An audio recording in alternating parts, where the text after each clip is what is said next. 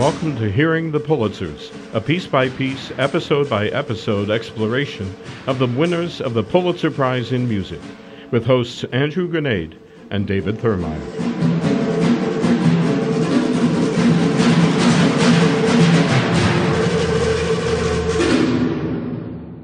Welcome to Hearing the Pulitzers, and today will be our first bonus episode where we'll be speaking with a living winner of the Pulitzer Prize in Music. And today's guest will be Professor Ellen Taaffe Zwilich, who is, was a professor, is a professor emerita at Florida State University, uh, internationally known composer, and winner of the 1983 Pulitzer Prize in Music. So, Professor Zwillich, we're very excited to have you here and uh, look forward to speaking with you today. Me too. Okay. hey.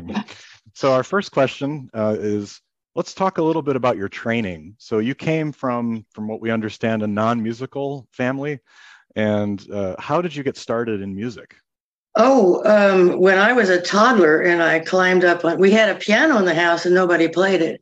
Um, when I was a toddler, I climbed up on the bench and found out what happens when you press keys down. And uh, I would say there's a part of me that's still that toddler on the bench, you know, amazed at, at music. And I started writing music very young. I mean, I didn't write it down until I was about 10, but I was making things up. And um, I had when I got to high school, I had a really wonderful experience um, where I was in a public high school in Florida where we had a fabulous music program and we even had behind the screen auditions and the reason was the band director was in charge and he didn't want seniors to get you know complacent if they were had a high chair, so to speak, a high chair. so you got the last chair in your section when you got in, and but you could challenge your way forward. The, the challenges were done behind the screen. Hmm. And this was a school that owned instruments. It had a had a couple of practice rooms. I mean, it was it was like a real little music school. Hmm. and we had a big rehearsal room and there was a small choral rehearsal room. We had three teachers choral orchestra and band and they had offices. And um, the fact that so many things were done behind the screen that I, it sort of opened the door for women. Mm-hmm. and i got to write music my high school band played and i got to conduct them. And i mean it was like okay why not? So i I really never had much of a problem with the, the female problem. Uh, because and then when I got to New York, um, Stokowski had started the American Symphony a couple of years before that. I got there, and uh, he had the door wide open for women, blacks, Asians, you know. Hmm. And um, so I got a job in the American Symphony and violin. I don't know. I my the two teachers that meant the most to me as a violinist with Richard Burgin, whom I studied with in at Florida State, and he'd been concertmaster of the Boston Symphony for many years, and he was a, a, a pupil of Leopold Auer at the mm. uh, St. Petersburg Conservatory. He was a wonderful man and full of desire to make music. And mm-hmm. um, but then when I got to New York, I wanted to study with somebody like Galamian, who is uh, very, very technically interesting. Mm-hmm. And I did that.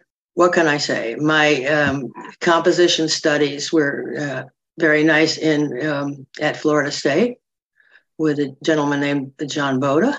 That's actually had, perfect. Uh, if we can interrupt you, there, Andrew has a good question about that. Well, I was, yeah, I was just yeah. wondering about. So a lot of the Pulitzer winners that we've studied and talked about on the podcast so far uh, have a very kind of Northeast Ivy League pedigree we come to your pedigree and you start off i mean ultimately at juilliard but you start off at florida state university. So i'm just curious oh, about yeah. how did you land at florida state university and what did you get from your training there? And did you ever think you'd come back to be a professor at florida state? Well um, i'm kind of like a visiting professor. I'm not really a full-time professor there. I i don't know how to say this but i was never interested in the outcomes. Hmm. i was interested in doing things. Yeah. Um, and whether they paid off is is a totally different question. Um, I got a lot out of my experience at Florida State. I played a lot of it was a, sort of extracurricular. Hmm. Um, for instance, when I was first there, I found out two things that stayed with me my whole undergraduate time. One is that this, this is before jazz was a part of the curriculum. Uh, somebody came up to me and said, Bring your trumpet, come in Sunday. We have an all day jam session. Bring your trumpet and come in. And it was it was a wonderful mix because there were older people who were very familiar with the whole jazz scene and you know they would they would kind of bring you up to date, you know. I first heard of Clifford Brown in, in oh, that wow. in that room one day. And then I got his recordings. He had already passed, but got some recordings and wow, you know, what, a, what an interesting uh, performer. So I played jazz there. I played hmm. bebop trumpet and big band, that kind of thing. And the other thing was that Ernst von Dohnanyi mm-hmm. oh, yeah. was at Florida State at that point. And he, um, it was interesting because he was a wonderful composer, but people didn't go there to study composition with him because he was like the 19th century, you know. and uh, really Brahmsian. I mean, Brahms was one of his first champions and so on. But people went there to study piano with him. And uh, he also taught conducting. He was a very good conductor. And most of his students that came as pianists got to play a concerto with him conducting, you know. Uh, but he had this cl- uh, conducting class. Um, and some, uh, one of my other new friends at the university said, "Bring your fiddle and come in on Thursday or whatever it was." And we, we kind of put this little orchestra together for Dohnanyi's conducting class, mm. and that was the beginning of a wonderful relationship with him. Mm-hmm. And I, the last three and a half years of his life, I was, you know, this innocent teenager, and he would let me talk about things, you know, and uh, give my opinions and, and so on. And, but he was really, really wonderful and uh, very, very interested in music. One, of my favorite experiences with him, we're sitting, this was after this class, we're sitting outside one day. And I said, I'm playing the Brahms uh, D, D, D major violin piano sonata. And it's my favorite of the three sonatas he looks off into the sky kind of thing. And he said, Well, he said, you know, the three of them are so different. I wouldn't pick a favorite. Hmm. What a lesson for yeah. a 17 year old kid. You know, it's like, uh, get out of this whole thing where you're designating this as that, and, you know, whatever. It's, it was, it was fascinating. And there was a great deal that you, you got from him. And what can I say? And the music I wrote got played and well, speaking of teachers that made an impact on you, uh, as listeners to the podcast will know, our last episode was about Roger Sessions, who won yeah. in 1982. And of course, you studied with Roger Sessions. So, first, was it interesting that you won right after he did? And then also talk a little bit about what you learned from studying with, with Roger Sessions. Well, um, I worked with Sessions. My, my Juilliard years were spent you know, kind of spread out because I was still playing uh, in the American Symphony and doing other freelance violin. And I had a, a full time teaching job in a small college on the east side. So, I mean, I it took me longer. I wasn't like somebody who took a leave of absence from position and did it in one year. I, I spread things out. And the time working with Roger was just really wonderful and actually, the whole composition faculty was very friendly. Hmm. Unlike some of the faculties in music schools, you know, maybe violin, maybe hmm. voice, you know, you, you have, hmm. you know, this side and that side, and you know, but we had people from uh, David Diamond mm-hmm. to Milton Babbitt to Elliott uh, Carter and and Roger Sessions. I mean, it was a real and and you could show your music to all of them you know it, it, was like very open. Everybody was quite open. And we had a, a, like a composers forum every every week. And most of the you know the uh, teachers were from out of town and they, they would all come in. And we'd get to meet them that way and uh, often one-on-one as well you know. People say to me what did you get from roger sessions and I always say, I uh, I can't tell you I got this or I got that from Roger Session, but while I was working with him, I found my own voice. Mm-hmm. And you, you can't think of a better accolade for a teacher. Um, and and if you look at this his students, um, I was at a concert, you know, many years ago where um, they listed session students, and it was they it was all over the map. Yeah. Hmm. From you know avid serialists to to tonalist to minimalist. The whole the whole thing was just kind of like wide open, and he was really wonderful in in that way. He wanted to know what you wanted to do. Mhm. Basically, Mhm. he didn't want to tell you what to do. And uh, and this was in a time where there was a lot of authoritarian stuff going on, you know. you can't do this, you can't do that, and you must do this, you must do that. You know, it was, it was there was a lot of that going on. He had he didn't have any interest in it. Yeah, that rings true. I mean, just thinking about his winning prize, and then we'll talk about your winning piece, and they're very different. Yeah, never- yeah. Yeah. You never say, "Oh, uh, you clearly studied with Roger Sessions just from the sound." So that's really a wonderful. Oh no, no, and he didn't want you to write like him. He didn't want Hmm. that. And I never wanted to write like anybody. I wanted to find out what I wanted to do, you know, basically, and um, let it come out however it does. I also worked with Elliott Carter for actually a short time, but we stayed friends until Hmm. till his end, you know. Uh, and he was also very interesting. You know, I, I was very fortunate. And and again, it's like it isn't like you sign up for something and you're going to do this and you're going to do that and you're going to be careful not to do this and not to do that.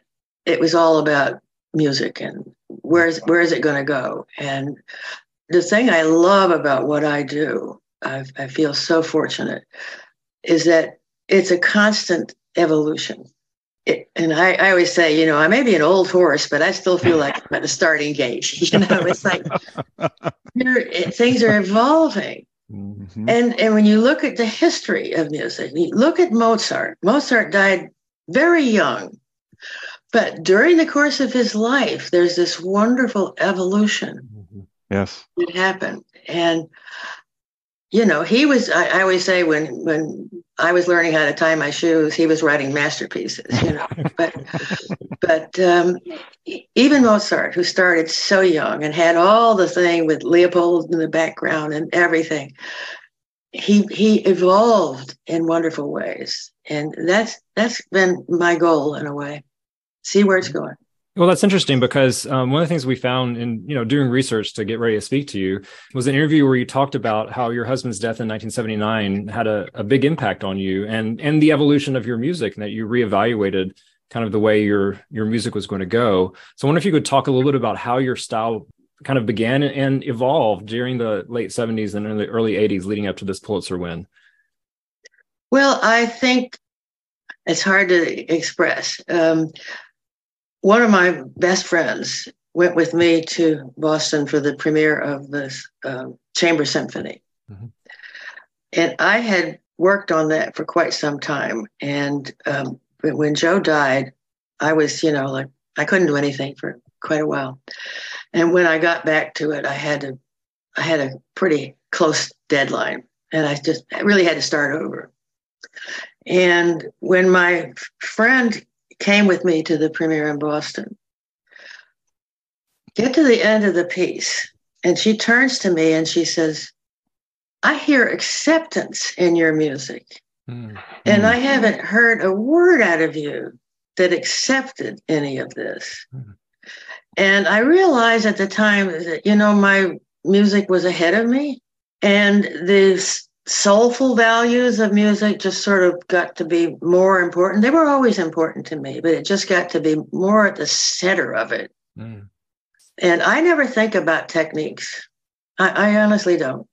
I plan things um, before I start a piece. I will, you know, make a rather elaborate plan and try this and do that and sketch this and sketch that uh, before the piece starts. But once the piece starts, if, if it the, deviates from the plan, I throw away the plan and just go with the piece. Yeah. I I think that what we sometimes don't realize when with the way things are schooled, so to speak, is that music is, is about every aspect of our humanity. Mhm. Not only the head and the heart and the soul, but the gut. And if you leave out the kinesthetic elements of music, you're missing something really big. And of course, as a player, you know, that's a big deal, you know. Just just I mean, it's every aspect of our humanity, and we don't understand what our humanity is, and we don't know what music is.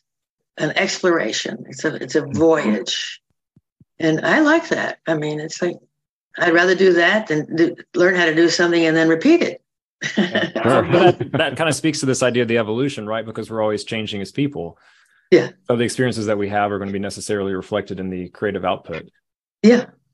So speaking of creative output, as we move to your winning piece from uh, 1983, uh, it has two titles, at least if you look at the record, if you look at the CD, it's Symphony Number One, but it's also in parentheses three movements for orchestra. That's right. So, so what? So what is the correct title? Is there a correct title? And what did oh. it mean to write a symphony in the 1980s? Because that's a term. You know, calling something a symphony, as you know, is a very that's a lot of baggage to hold. Yeah. So I, yeah. tell us a little bit about that. well, um, I started this piece. I had a Guggenheim Fellowship, and I was at the MacDowell Colony.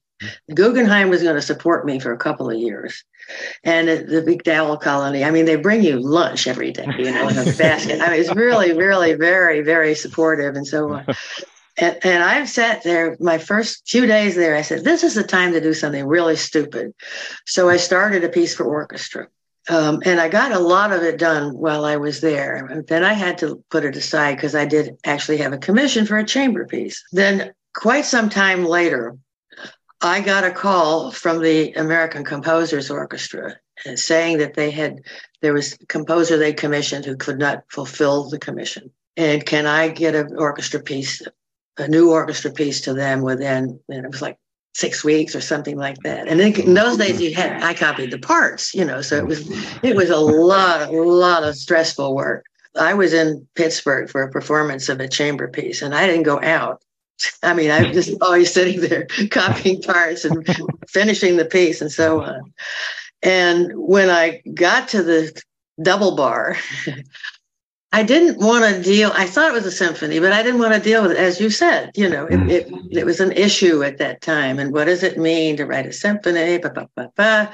I, I just didn't want to deal with it, so I I didn't call it anything. And that's a habit I have. I, I tend to write a piece and then I think, what am I going to call it? You know. and one of the worst things I experience as a as a listener, I hate going to a concert where I love the title and I don't like the piece. You know, yeah. I, would rather like the piece and not the title. Well, what happened? Uh, there was a, a gal named Nancy Shear, who's still a friend of mine. she used to work for Stokowski, and she was doing putting stuff together for the the uh, American Composers Orchestra. And she called me one day and she said, uh, we're going to press tomorrow. I, I need a title. And I said, well, I don't know what I'm going to call it, Nancy. And she said, Ellen, you got to give me a title.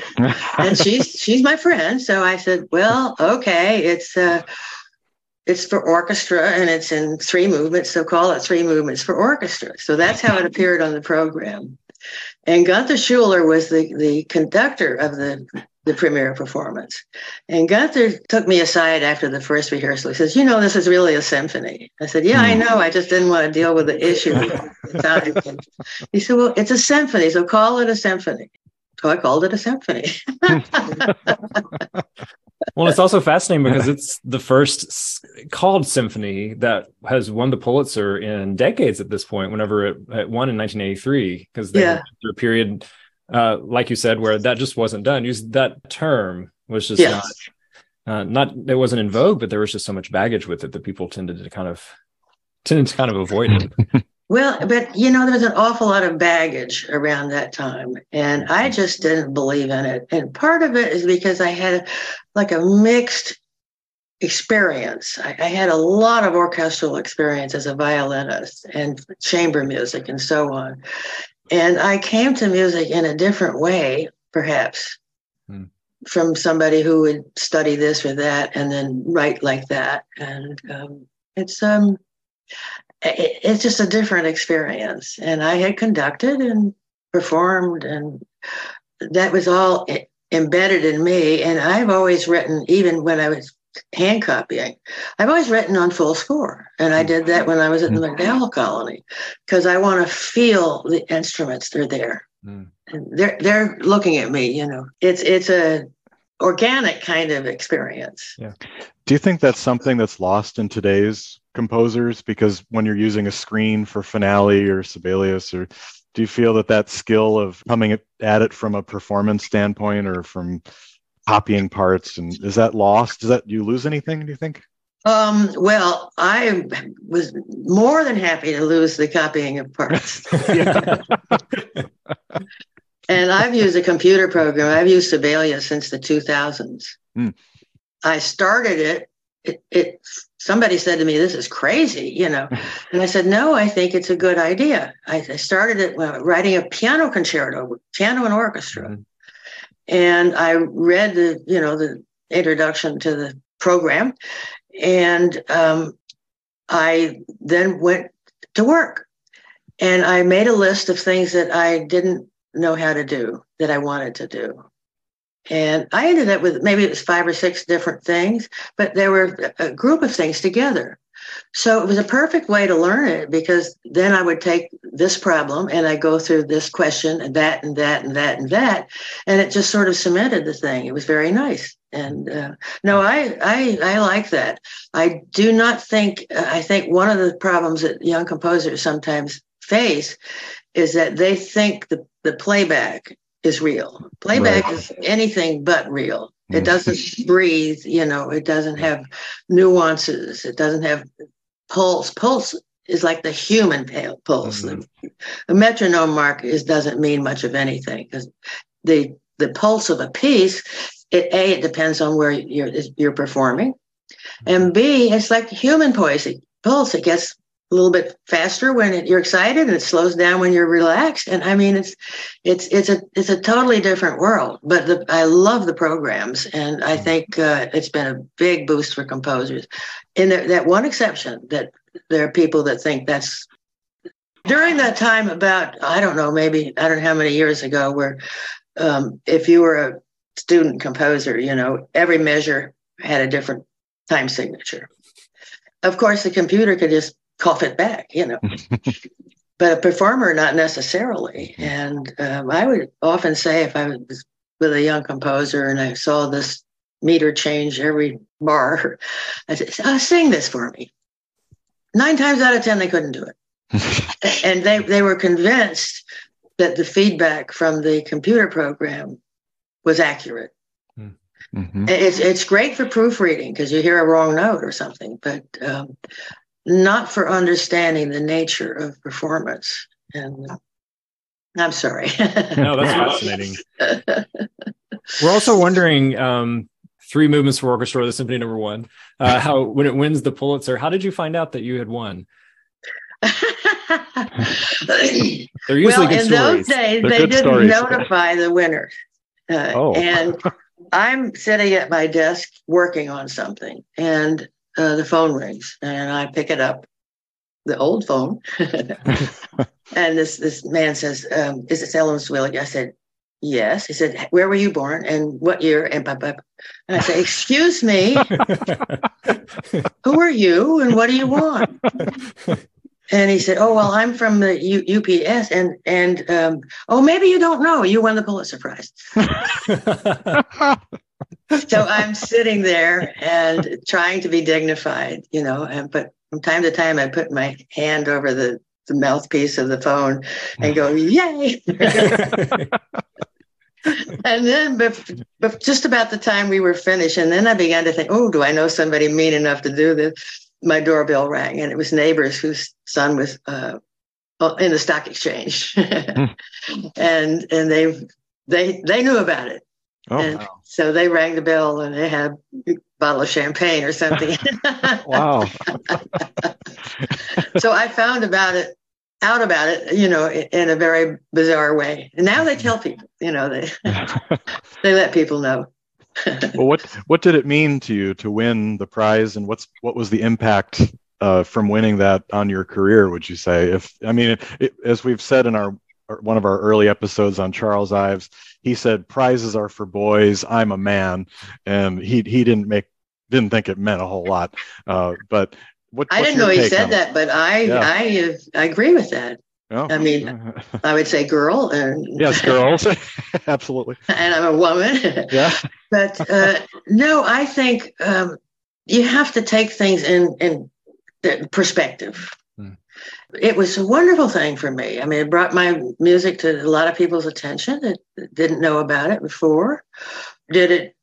I mean, it certainly was helpful.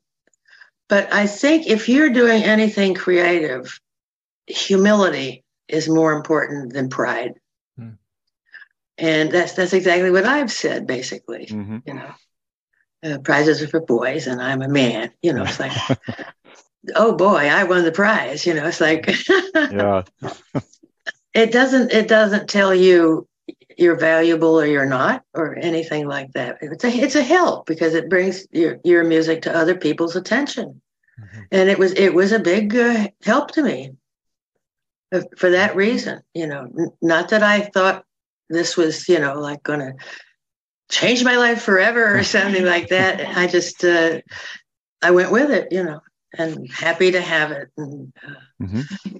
Who knows where it's going to go? Are you aware of what uh, Roger Sessions said after he won? I don't know. You tell Andrew, me. Oh, evidently he said that he told his wife that he had won, and she said, "Oh, good. Now we can have two eggs for breakfast." she was a fun lady. Yes, that's true, and he was a fun guy. yeah, uh, we we we appreciate it. I mean, it, it's very much in the the vein of what you've been saying that it's nice to win, but it isn't the be all and end all that you, no, you keep, doing, no, you keep doing the work and it brings your attention. Uh, in fact, one of the, the, the things I wanted to ask you about was um, how you ended up in the Peanuts cartoon. oh yeah, that's right. now that that was more shocking than the the phone call about the Pulitzer Prize. I um, I had been out of town, and my partner at that time, he and I read the New York Times. We didn't. They don't have the comic strips okay. And I, I get back to my my study, and I had this old answering system with it had a, like a tape in it, you know, that kind of thing, and it had stopped taking messages. And the first several messages said, "Oh my God, I saw it." and finally, the this third message said, "You may or may not know this, but you're in today's Peanuts cartoon. And today is, and he gave me the date. And of course, I did the dignified thing and ran down to the trash room and tried to find a, an old Daily News or Post or something. And sure enough, I always say I'm so glad I didn't read a paper that had the cartoons in it because um, I was like most musicians. We all had at least one or two Peanuts cartoons on the refrigerator, mm-hmm. you know, wonderful stuff. Um, but if I had opened the paper and seen that, Marcy and Peppermint Patty being at a concert where they're doing my music, you know, I think I would have died of a heart attack at, at that moment, you know, and I wouldn't be here today. so I'm kind of glad that I didn't know, you know, I got quickly informed, but you know, like uh, it's, it's kind of like it, the Pulitzer. No one, no one called to tell you ahead of time. No, and I had never met uh, Charles Schulz. He, uh, there was a, a, feature on me on um, PBS. Mm-hmm. It, it was a it had a lot to do with my flute concerto, and that's what Marcy and Peppermint Patty were were attending. I found out his, address, which was one Snoopy place, and I, I sent him a note. He sent me a, a, lovely letter and a and a copy of the original cartoon with a nice wow. inscription wow. on it. But we had never met, hmm. and uh, he was in California, and I was in New York, and um, uh, we met later on when I wrote my mm-hmm. piece called Peanuts Gallery. We talk uh, about the the outcomes, right? The ripple effect of winning the Pulitzer. This is probably the most unusual and also one of the coolest. yes, in Peanuts because of uh, the notoriety that this helped uh, garner for your music. Oh, absolutely, and and like I say, that was a, a cartoon that, that musicians always followed because right. there were these wonderful musical jokes in them. Yeah. You know, Schroeder sitting in his little toy piano playing the Hammerklavier Sonata Beethoven, exactly. and all of these these other things. You know, the, uh, one of my favorites was I think it was um, Marcy saying, "You know, it's very strange. Sometimes when there's a political change, they say violins break out. He says, no, that's violence breaks out. I mean, it's it's just really quite quite amazing. Anyway. Well, well, to close off, our, our, last question here is to find out what you're doing now. So, what are you working on, or uh, pieces? Well, I have in the works. Just finished a piece for uh, a concerto for two pianos and orchestra. Mm. That'll be done actually in Santa Rosa, uh, California, which was Charles Schulz's hometown. Oh, perfect. Actually, not hometown, but where he, mm-hmm. he and Jeannie lived for many years. That's just been finished. And I had a world premiere a week ago today of my alto sax and wind ensemble concerto. Hmm. Oh. I, I'm I'm busy. I keep I keep writing. Those are not small works. No, no, and I just feel so fortunate to mm-hmm. be able to spend my life doing this. You know, it's like, uh, what can I say? It's um, it's it's an honor and a privilege. Well, Professor Zwilich, we appreciate your time. It's been a joy for us to get to talk to you and learn a little bit about your background and your experiences, and especially uh, the impact of the Pulitzer Prize on your career. We appreciate your time.